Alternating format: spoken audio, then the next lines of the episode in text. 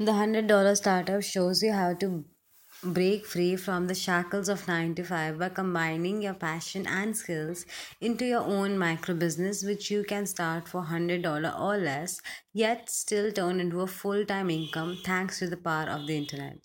The one hundred dollar Startup is Chris Guillebeau's second book, and it's very likely to be the only book you need to start your own business.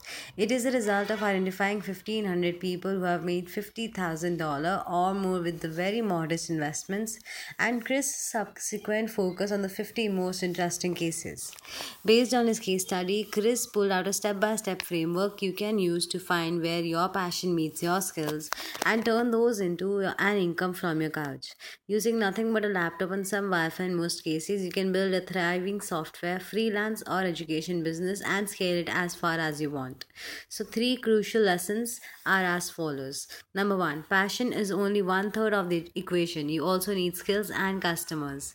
If Number two, if you want your passion to be more than a hobby, focus on income and costs. And number three, keep your plans simple because action beats them every time. So thanks to Steve Jobs, we now face a generation where a myriad of people try to turn their passion into their paycheck. While I generally support that with all my heart, I cringe at the level of unpreparedness of most people who do so. Chris argues for a much more practical approach where you keep your day job at first and start a business on the side. He says passion is only part of the equation, one third to be exact.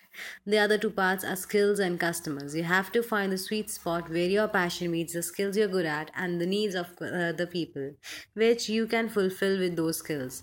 After all, people have to pay you for this to work. For example, while eating pizza might be a passion of yours, it's hardly a skill that warrants payment, and doing it doesn't solve other people's problems. However, making pizza does. Plenty of people can't make good pizza themselves and are more than happy to pay for one or two. You could throw pizza parties in your home, invite friends over, and hope every have everyone chip in ten dollars for your time and ingredients. That would make a good start.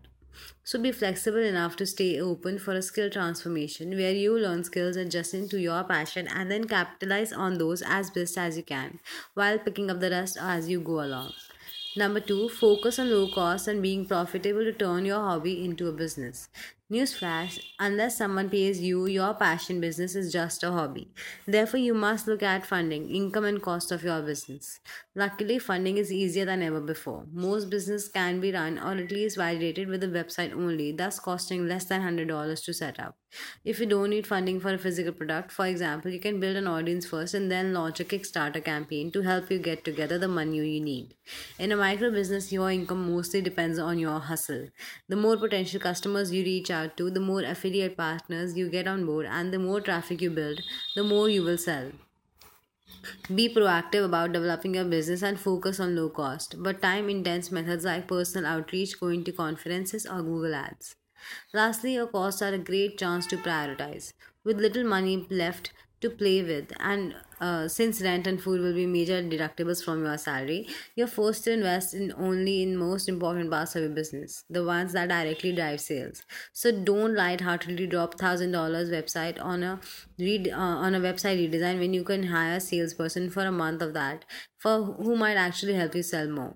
Running a passion business should be fun, but it's still a business, and if you don't treat it that way, the only place you run it is in the ground. Action beats planning, so keep your plan simple.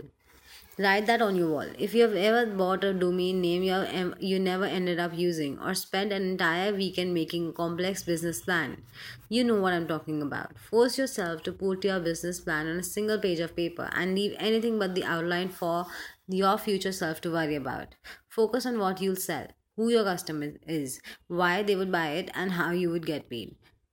Set an aggressive launch date, since work always fills the time you make for it, and make sure your mission statement fits into a single tweet. Oh, and lastly, when you start a business, suddenly everyone seems to become an expert and will try to give you unsolicited advice, especially if they're not even running their own business. Don't listen to any of it. You do you.